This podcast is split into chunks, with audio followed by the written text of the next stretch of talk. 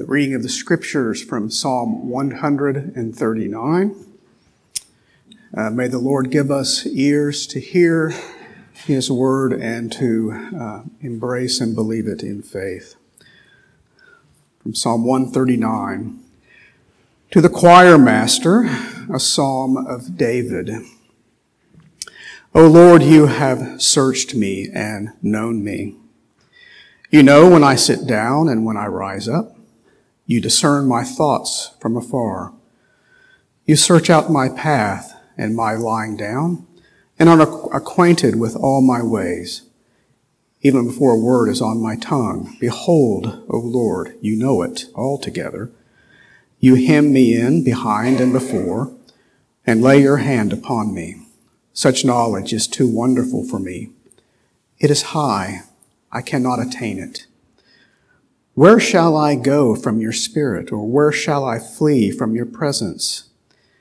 If I ascend to heaven, you are there. If I make my bed in Sheol, you are there. If I take the wings of the morning and dwell in the uttermost parts of the sea, even there your hand shall lead me and your right hand shall hold me. If I say, surely the darkness shall cover me, and the light about me be night, even the darkness is not dark to you. The night is bright as the day, for darkness is as light with you. You formed my inward parts. You knitted me together in my mother's womb. I praise you, for I am fearfully and wonderfully made. Wonderful are your works. My soul knows it very well. My frame was not hidden from you when I was being made in secret, intricately woven in the depths of the earth. Your eyes saw my unformed substance. In your book were written, every one of them, the days that were formed for me, when as yet there was none of them. How precious to me are your thoughts, O God. How vast is the sum of them. If I would count them, they are more than the sand. I awake, and I am still with you. Oh, that you would slay the wicked, O God. O men of blood, depart from me. They speak against you with malicious intent. Your enemies take your name in vain. Do I not hate those who hate you, O Lord? And do I not loathe those who rise up against you? I hate them with complete hatred. I count them my enemies. Search me, O God, and know my heart. Try me and know my thoughts.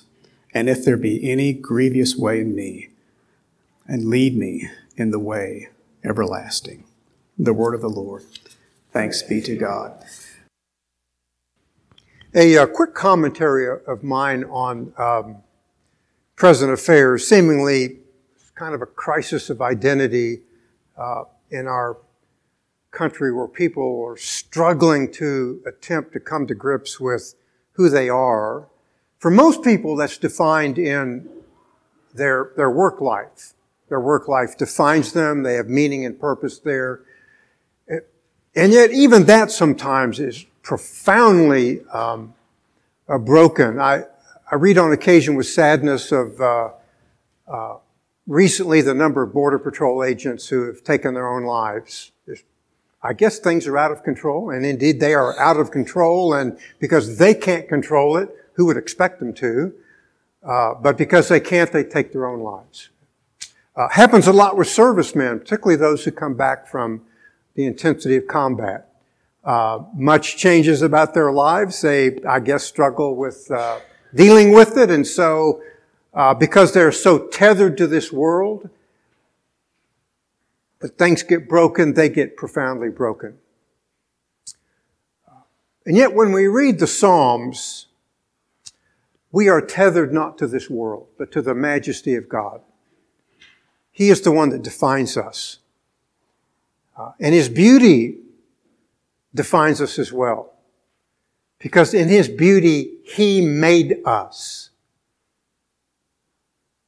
And so everything about our identity is tethered to the greatness and the majesty of God. And David is writing about just that. The fact that his life, in the midst of trouble, is tied to God's loyalty to him and conversely, it evokes his return loyalty to God. So God's knowledge, presence, and creation of David, more importantly of us as Christians, cause us to align ourselves with the way of God and to petition God to help us to continue in it. Easy to go astray, so God come and help me that I might continue in the way of God. The reason I started using the shorter catechism this morning to begin our worship is because our text this morning is effusive of the importance of the divine attributes in defining who we are. Uh, and they also are important to, uh, to remind us, while the world sometimes is seemingly out of control, God is never out of control. And if we belong to Him through Jesus Christ, our Redeemer, then we should find our comfort, peace, and joy in Him. Uh, we live in a fallen world, but God has recovered us, has He not? And that recovery is so beautiful and majestic, it should bind our hearts to Him. The setting, I believe, of this text is a bit nebulous, but perhaps it comes from verses 19 to 22, uh, where David is being troubled by outside men and women. Um, he calls them wicked, he calls them disloyal, and he calls them his enemies. Well, they beset us as well. So what's the answer? As in everything in life, God is the answer. Well, let's look at the answer. Verses 1 to 6. David describes God as one who knows us completely. He begins, he searches and knows us. The first verb is used of miners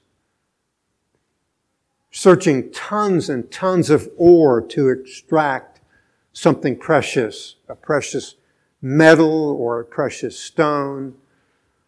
Uh, David, therefore, is reminding us that God's knowledge of us is personal and it's also deeply intimate. Uh, reminded of uh, the Apostle Paul's uh, words in Romans chapter 8 and verse 27. He who searches the hearts knows what the mind of the Spirit is because he intercedes for the saints according to the will of God. Paul is teaching us there that the Spirit prayers, prays for us and his prayers are linked to the knowledge the Father has of our needs and our expectations and his prayers are help for us all along the way to take us into glory based upon the Spirit's knowledge of us, the Father's knowledge of us. You know, we sometimes uh, get caught up in the notion that no one is aware of my needs. Well, you know Christ your Savior, He is. He is intimately aware of them all. And He's also in prayer for God the Father to work to see you to glory. And isn't it interesting the Spirit praying and the Father always answers the prayers of the great Spirit as a measure of our hope. Uh, remind us of the importance of God's knowledge of us and to pray according to the infinite knowledge of God.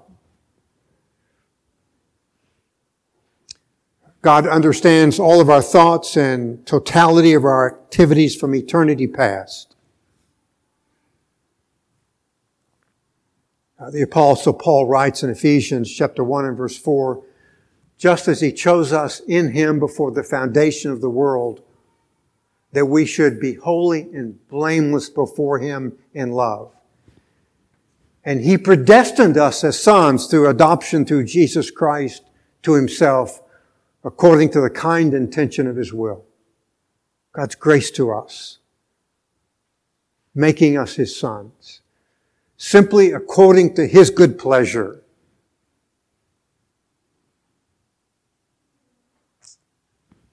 David says of this knowledge, it's too vast for him. It encloses uh, him about, before him and behind him, to the left and to the right. And that God has set his hand upon him, uh, meaning that God is the controlling influence of our lives. So we're not just wanderers in this universe, bouncing like a ball in a pinball machine off of different events in life. The hand of God is upon us. Uh, causes David to praise God. Let's look at that praise. Verse 6. Such knowledge is too wonderful for me. It is too high. I cannot attain to it. It transcends David's ability to grasp and to comprehend it. It does the same for us. Think about it. Before the world were even framed, before you had even been born, before you had done anything good or bad, God chose you to himself through Jesus Christ, according to the good pleasure of his will. How can that be? Everything about life, God, uh, we, we, we, we base everything on a merit system, do we not? We get the promotion because we were smarter than someone else. Uh, we get moved to the front of the line because maybe we did something better. God doesn't buy into any of that. He chooses us simply based upon the sovereign good pleasure of His will. It pleased Him to choose us. Totally unworthy, without any merit whatsoever. If you don't understand that, you're in good company. But that's the truth and the majesty of Scripture. According to the simplicity and the majesty and the beauty of the good pleasure of the will of God.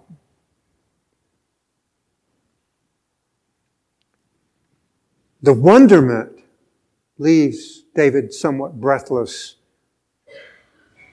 It should evoke the same in our lives. It's a reminder that He loves us intensely, totally, comprehensively, and that we matter to Him. Sometimes the world disappoints us, breaks us, causes us pain and sorrow. Remember, God's love is upon us from beginning to end and we matter to Him intensely. Uh, because of Jesus Christ, we are His sons. How can there any be greater expression of importance in the fact that we matter than that we are the sons of God through Jesus Christ? I know many of you are parents. I certainly am. We have an intense, intense affection and loyalty to our sons and daughters. We'll multiply that times infinity. And that's how much you matter to God. In a measured sense, David is saying, because God is so loyal to me, I need to be loyal to Him. In verses 7 to 12, uh, David expresses the omnipresence of God, that God's presence is always with us. It's defined by rhetorical questions. Where can I go from thy spirit? Where can I flee from thy presence? You know what a rhetorical question is. David is saying, I can't, and neither can you. Signifying the immanence of God in our lives. We cannot go anywhere to flee from His presence. Remember 25 or so years ago, I was reading a article that attracted me in Reader's Digest. It's about a, uh, I believe it was a Marine, could have been a Navy uh, sailor uh, on an aircraft carrier. And he couldn't sleep, so he gets up at night and goes on the fantail of the carrier. And uh, I don't know a great deal about aircraft carriers. I've been on a few, mostly static presentations of carriers that have been long since been retired. But a massive door swings open and throws him into the ocean.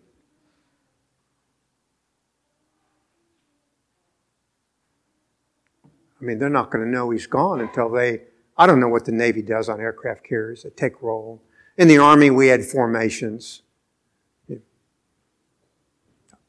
Never been a sailor, so, but I presume they have something to that end. some type of formation. I mean, here it is in the middle of the night, cast into the ocean. Uh, well, I've been through that training where you take off your trousers and you tie the pant legs and you throw it to capture some air and there you hold it. How long does that last? Not very long, let me tell you. He does that over and over and over again. Imagine your arm just becoming just numb to the pain of over and over and over again. There he is, cast in the middle of the ocean. No one knows he's there except God.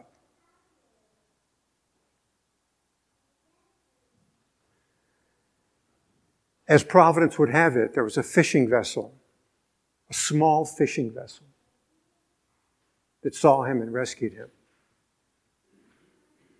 Took him on board, took him to their small galley.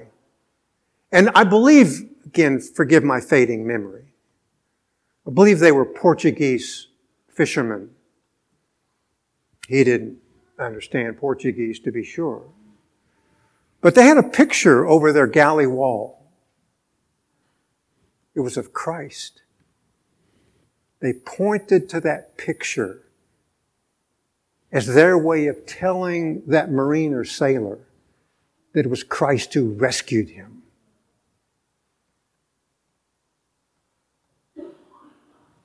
And in a certain sense, you're just like that person cast about on stormy winds.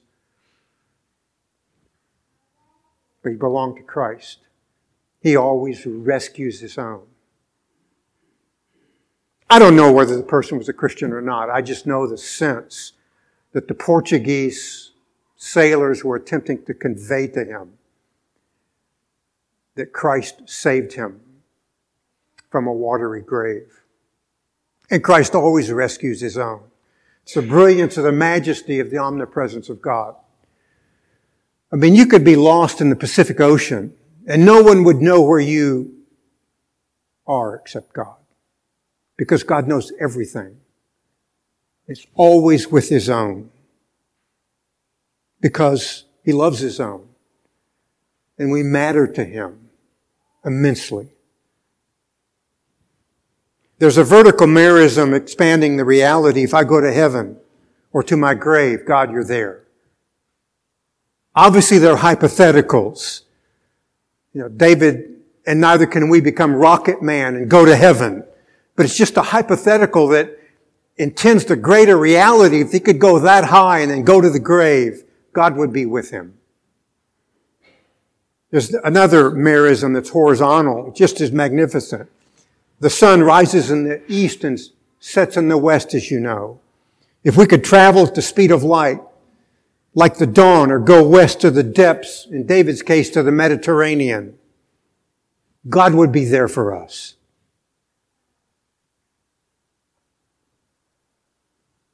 The ancient Near East, the sea was a place of chaos and evil.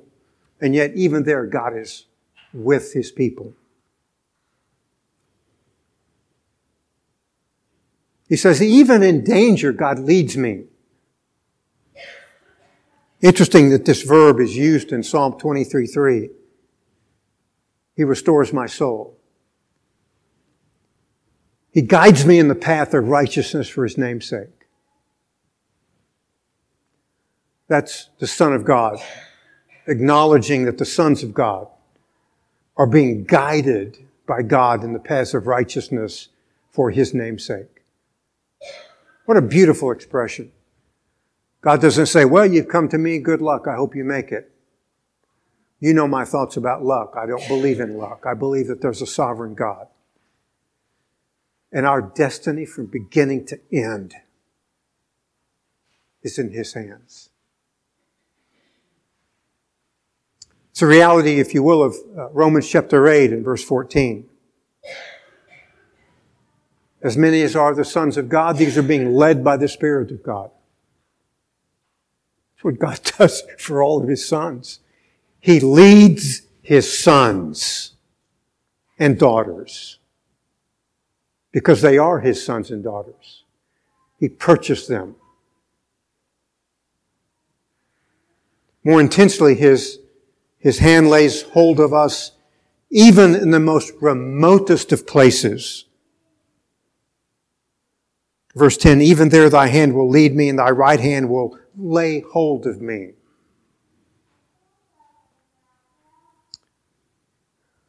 Both of these verbs are uh, used in a very, very beautiful psalm uh, to me, specifically Psalm 73, verses 23 and 24. You know the context. Asaph, he's very troubled by the fact that the wicked seemingly always seem to win. They seem to always get the promotions. Uh, they seem to always get ahead. And it's beginning to bother Asaph. And yet he goes to church and he hears a sermon. And he writes in verse 23, Nevertheless, I'm continually with thee. Thy hand is taken hold of my right hand. And with thy counsel thou wilt guide me and afterwards receive me to glory. And that's what catches Asaph over the prosperity of the wicked. The hand of God, guiding him to glory. You can think of all the riches you want to in this world. Nothing compared to the glory of God where God takes his sons and daughters. The third hypothetical in verses uh, 11 to 12 uh, speaks of darkness. Uh, darkness, in many cases in the scriptures, is a time of danger and evil. But that's, that's our reference point, not God's. God is always light. Darkness doesn't matter to God. The divine reality is God is light and therefore nothing can harm us. In other words, nothing can separate us from God, not even the darkness. David excludes every possibility that something can divide, divide us from the majesty of God. Because his affections for us are so immense and grand. And there's a turning point there. David is implicitly telling us that God is loyal to us, therefore we should be loyal to Him.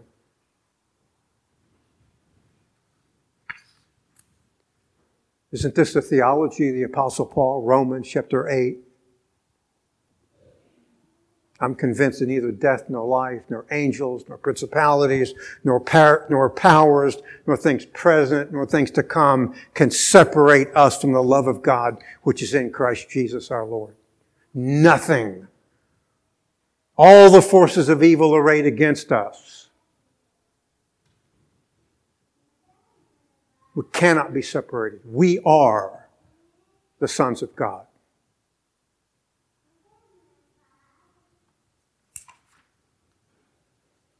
Verses 13 to 18, David turns to the uh, creative power of God and the providence of God as a controlling influence in our lives.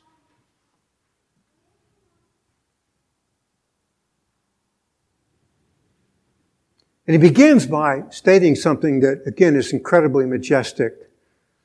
Uh, that God created our inner beings.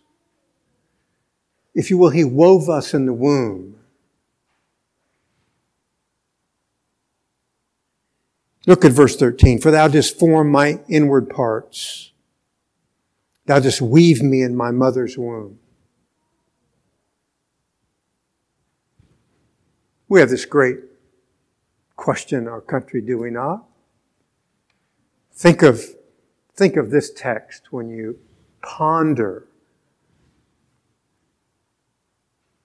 someone trying to end a pregnancy other than divine providence.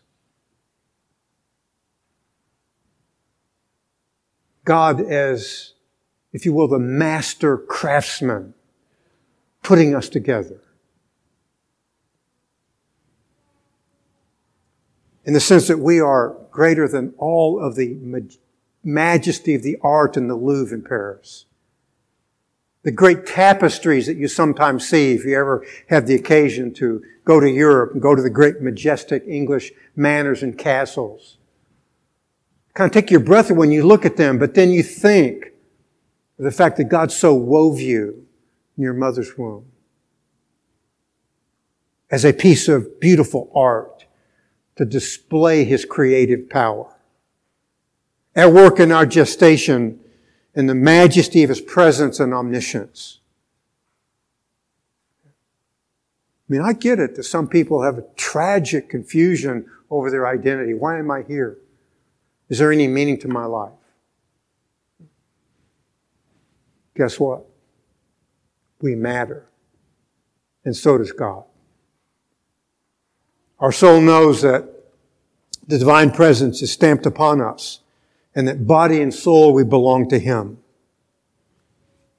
Essential to all of the theology of creation and providence is ownership and divine right.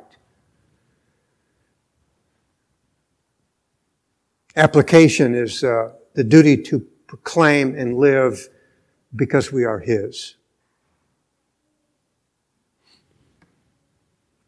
I, am tragically, ironically bemused by people trying to recreate themselves by doing certain things to their bodies. Does that say something about their thoughts about who God is? Well, they're doing it because to them there is no God. But we know there is. That we're not the product of nature and time and chance. We're not a mistake. And our intimate relationship with God before we were even born is purposeful because God always acts purposefully.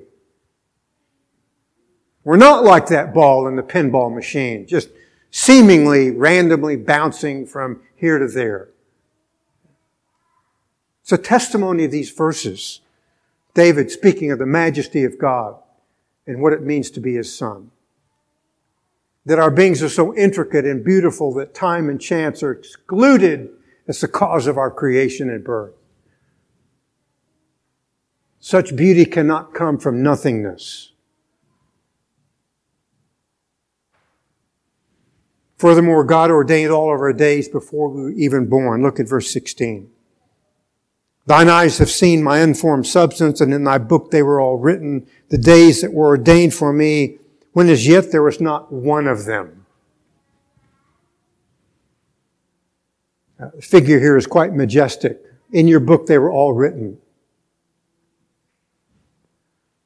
It's a figure of speech reminding us that God's decrees encompass everything. Of course, God doesn't have books. He doesn't write books. God doesn't need books. We need books so we can learn. God doesn't learn. He knows everything because He decreed everything.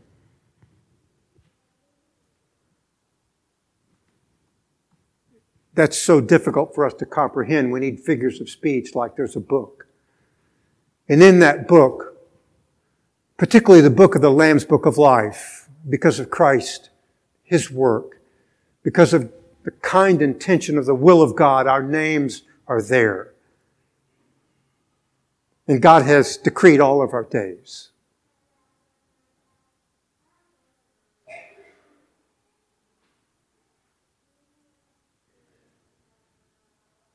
Because God decrees, everything that He decrees will come to pass. Thank God. And therefore, while seemingly things appear to be out of control, we have to stop and say, wait a minute. I belong to God. I matter. He knows where I am. He formed me. He will work it out. It's exactly the theology of the Apostle Paul, Romans chapter 8. God works all things together for good for those who love him and are called according to his purposes.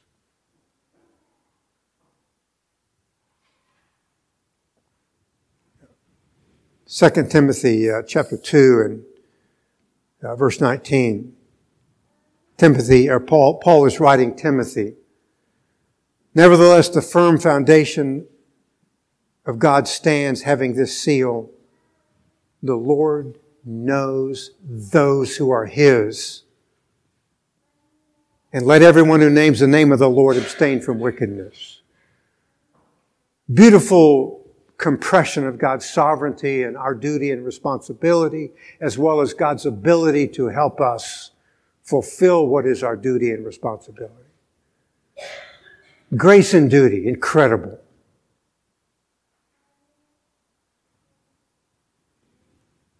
It is a reminder, since God is loyal to us, we should be loyal to Him.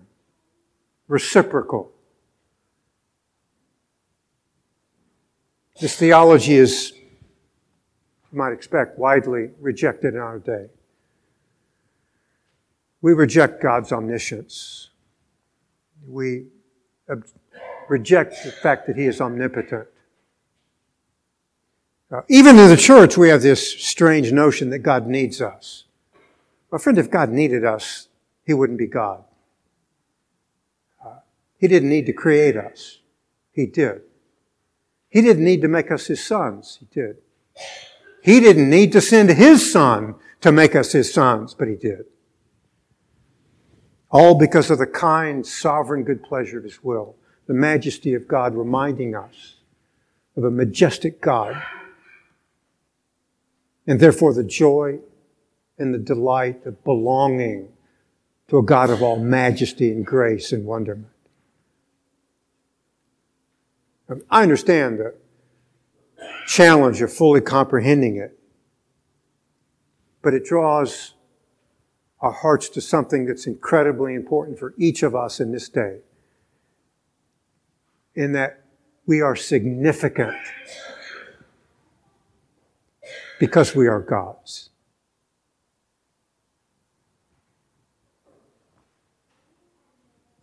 Reminds us of divine providence in preserving and governing us.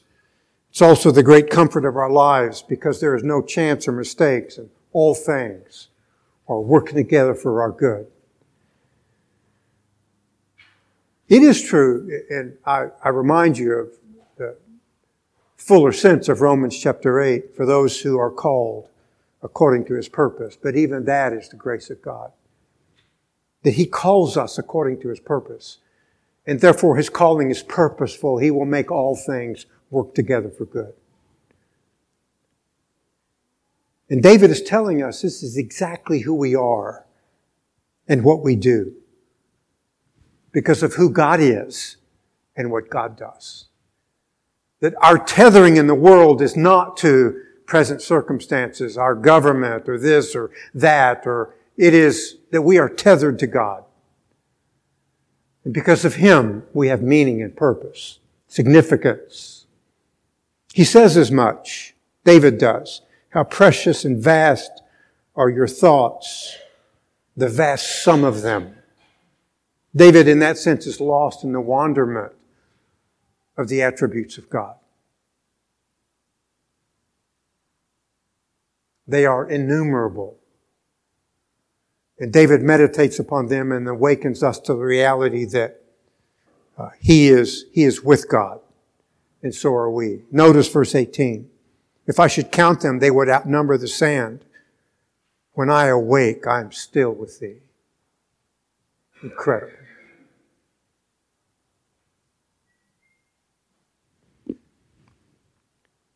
The, the effect of this theology is going to cause David to petition God in prayer. Many in the church have uh, bought into the notion that doctrine and theology don't matter. I mean, that's something you guys learn at seminary, so take a few classes and don't bring it here. Uh, but that's the tragedy of the American church. Doctrine and theology is immensely practical. Think of Psalm 139. David is bouncing off of all of the great attributes of God because he's surrounded by enemies, verses 19 to 22. And he knows that God is with him. He knows that God will protect him. He knows that God will keep him and won't lose him. Based upon what? Some dream? No, the attributes and the doctrine of who God is. God is infinite, holy, majestic. And He is the one who, in the sovereign good pleasure of His will, made us His sons and daughters. It's why we study doctrine and theology in our church. Because in the simple majesty of telling and reminding us of who God is, we are reminded of who we are, tethered to Him.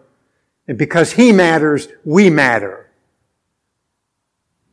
And because He matters when things are seemingly out of control, perhaps even our emotions on a dark day in our lives, what recovers us is who God is. And that we are tethered to Him as His sons and daughters. Another reason that theology is so immensely practical is that really it's what causes us to pray. Uh, David in verses 23 and 24 is going to pray and ask God to keep on working in his life. Why do we pray? I mean, we know because God knows everything. Then we're not teaching God anything. When I tell God I'm in trouble in my life, I'm not educating Him. It's that in the process of my prayer, I'm embracing the attributes of God. And embracing the attributes of God in the majesty of prayer, there is a changing effect on our lives to comfort us and give us peace, remind us of the joy of the faith. So, theology and doctrine is immensely practical, so much so that David's going to pray based upon it. The previous context, what have I been describing? The attributes of God His omnipresence, His omnipotence. And so David is moved to pray, verses 19 to 24. He petitions God for help in being loyal to God.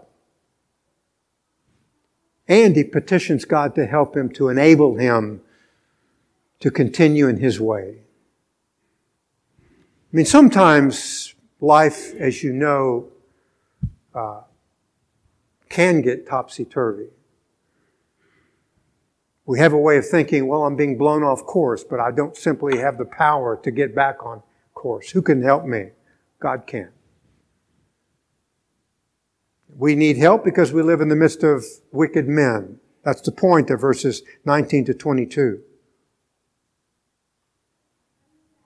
The threat here is those within and without the covenant community. Essentially, they are disloyal to God. They cannot comprehend who He is. Some of them shed blood. Others are pretenders. But David and likewise we should reject this way. We should be loyal to God. And his enemies should be our enemies because we are loyal to him. The petition in, includes uh, for God to test our motives and thoughts for disloyalty, for they are dangerous. It's very sad to me that on occasion, not like you, I run across people who Say, well, I've been in church, I tried it, it doesn't work for me, so I'm, I'm out of here. Or you see, when you watch people slowly disengage. Well, how can that be? Well, I mean, I understand. People go through lots of competing forces and temptations in life, and sometimes it's very easy to disengage. All your friends are saying, You do what on Sunday morning? Forget that. Come on, there's no such thing as God. Just join us.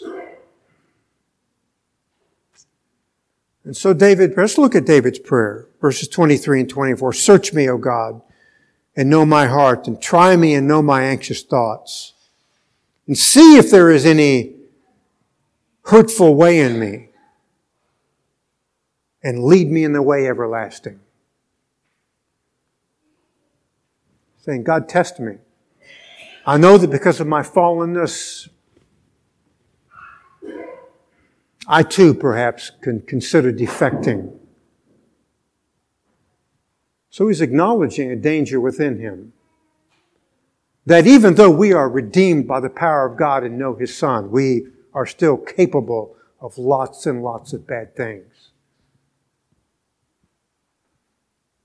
David is essentially saying, God, circumvent what I know sometimes is in my heart. Check my motives, God, to make sure that I'm loyal to you regardless of the circumstances of life. The prayer, therefore, is for purity of heart and motive to continue in the way of God and for God to lead him in just that. I mean, look at the final concluding line and lead me in the everlasting way. He's already acknowledged that that's what God does. God sets his hand upon those who are his. God leads and guides. God guides us by His counsel and His Word, and we learn about it in church and in study and Bible reading. And then David concludes with it, lead me in the everlasting way. Thousands of way in the world. Lots of them are the way to lostness and ruin. David says, God, you are great. Lead me in the everlasting way. It's a reminder that for us as Christians, God sets all of that in motion at the cross, in Christ, God man. And that in that there is this overwhelming message that we are the sons of God, formed in the wombs of our mothers, birthed as an expression of His majestic art to live a purposeful life, a meaningful life that Christ, the Son of God, makes us special. And He was so loyal to us, He went to the cross. And therefore, in times in which we run across competing ways, He whispers to us, stay loyal to me because I am loyal to you. It's the essence of the gospel. He comes to rescue His own. I don't know if you're a Christian or not. Only God knows that. Uh, but I know that we become Christians by recognizing that apart from Christ, we are under a sentence of death. But believing in Christ, He gives to us the gift of eternal life and then sets His Spirit upon us to lead us in the everlasting way as the sons of God. And that He will faithfully, majestically, and triumphantly see us to the end of glory. Because, in David's words, we are the sons of God.